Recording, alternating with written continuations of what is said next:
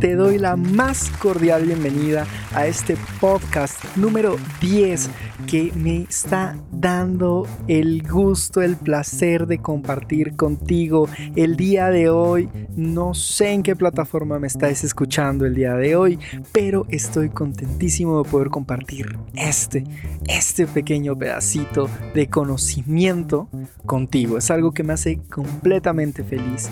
Y esto es curiosamente que estamos en la tercera semana del 2020.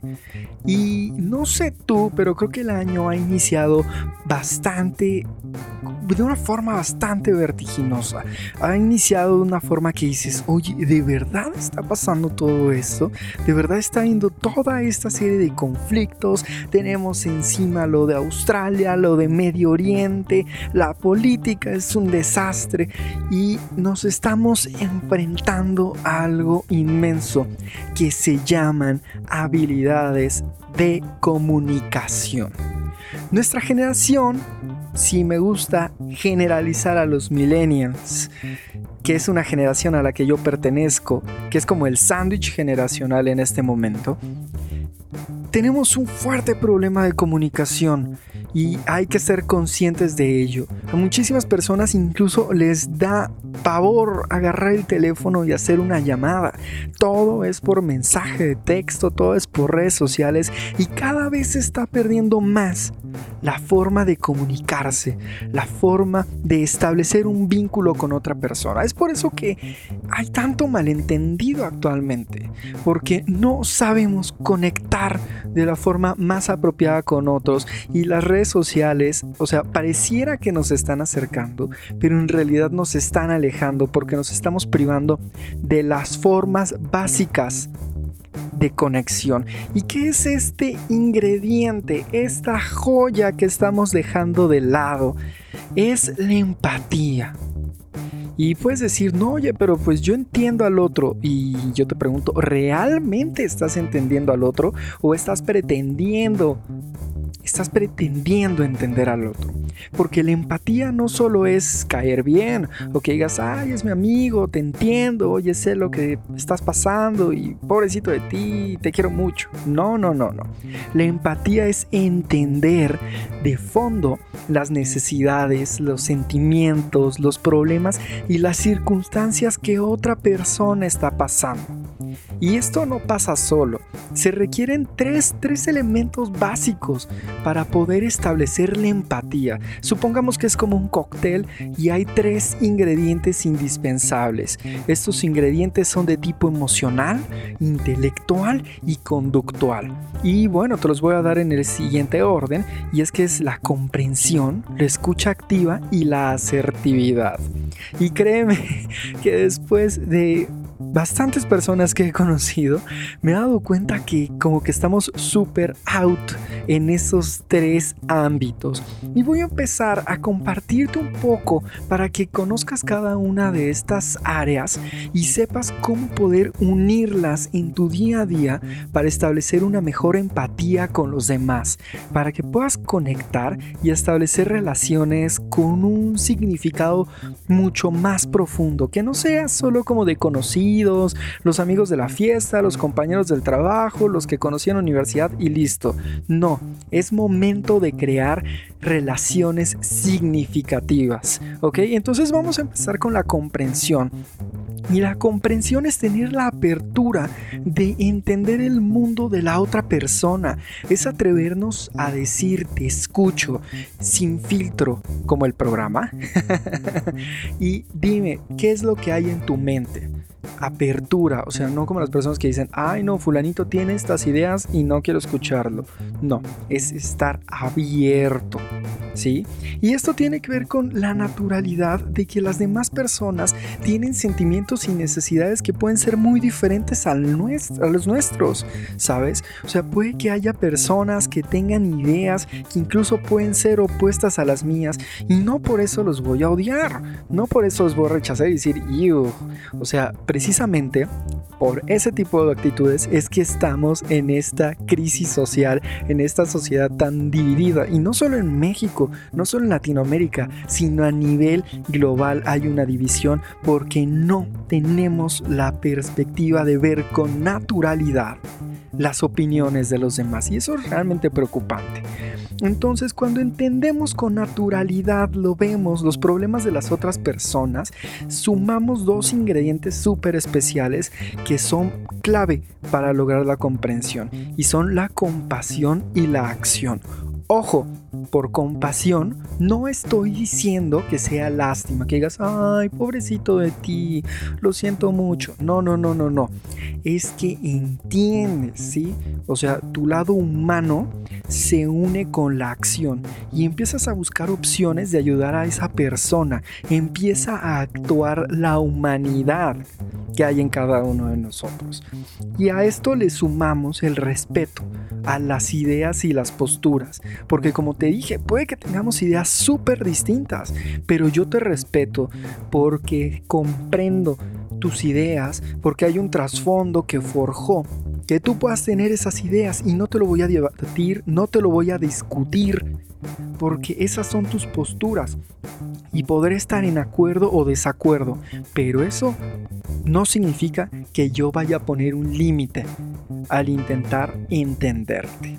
Después seguimos con la escucha activa. La escucha activa es ah, el talón de Aquiles de todo lo que está sucediendo. ¿Por qué? Porque tenemos dispositivos móviles 24/7, los cuales nos absorben, los cuales nos impiden poner un enfoque directo, a menos que tengas una super fuerza de voluntad a poner un enfoque en lo que realmente estamos haciendo en el aquí y el ahora. No estar viendo lo que ponen en los stories fulanito, sutanito, no. Es la escucha activa, el estar frente a frente con la persona, mirando a los ojos y que en ese momento lo único que pase por tu mente es lo que te está diciendo tu interlocutor, ¿sí? Es estar atentos a lenguaje, el lenguaje verbal y no verbal de tu interlocutor, ¿sí? O sea, estar poniendo 100% de la atención como realmente deberíamos estarlo poniendo en todo y que realmente no está sucediendo. Sí, o sea, por ejemplo, ¿cuántas veces has estado hablando con alguien y de repente, de forma no te estoy diciendo que lo hagas de forma inconsciente, pero de forma inconsciente, agarras el celular para ver si no tienes ahí notificaciones pendientes y dices, ah, sí, y te están hablando y tú, sí, ajá, y en ese momento ya cortaste la comunicación, o sea, en ese momento olvídalo, se acabó la escucha activa, porque dejaste de tener un interés en lo que tu interlocutor está planteando. Y eso es crítico, porque en ese momento empiezas a disociar, o sea, empiezas a irte más allá al universo y la conversación del aquí y ahora. Por cierto, hay una canción de Gustavo Cerati que les recomiendo que así se llama Aquí y Ahora, bellísima. Pero bueno, después de este comercial, cuando dejas de estar aquí y ahora, se, se rompe ese lazo conexión, ese lazo de empatía, porque te estás desinteresando por la persona. ¿sí? Y algo bastante importante es que este interés debe de ir sin un juicio. O sea, el juicio también en ese momento lo que hace es que te despega de lo que estás hablando realmente. Ese juicio lo que hace es que empiezas a introspectar y dices, híjole, sí se pasó con esto que me está contando. Uy, no, se la voló.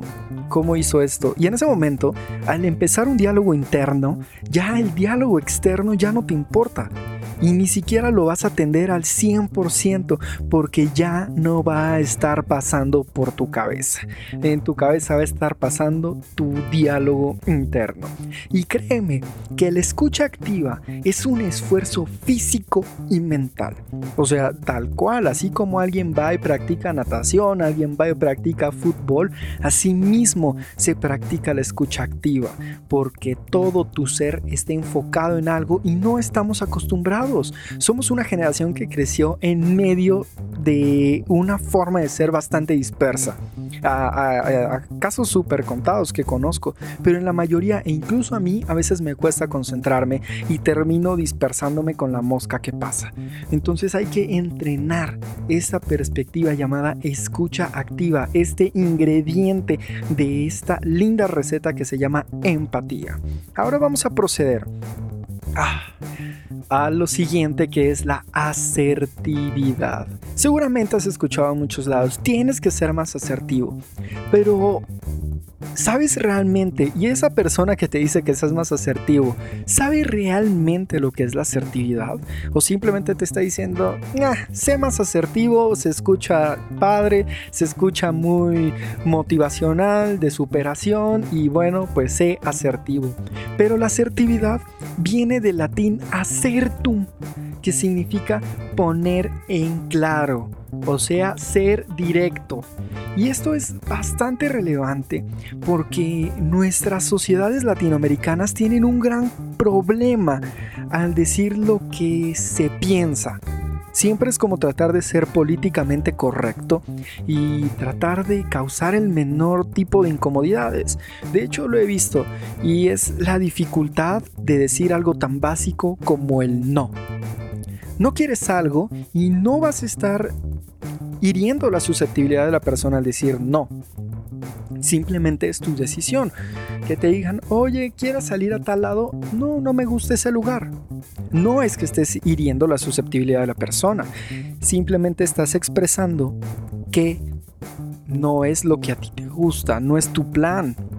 Y sí, hay muchas personas que se pueden herir con un no pero es algo que como sociedad debemos de ir aprendiendo, porque es una capacidad de expresión, es, es la forma en la que mostramos nuestros deseos y nuestros pensamientos, ¿sabes?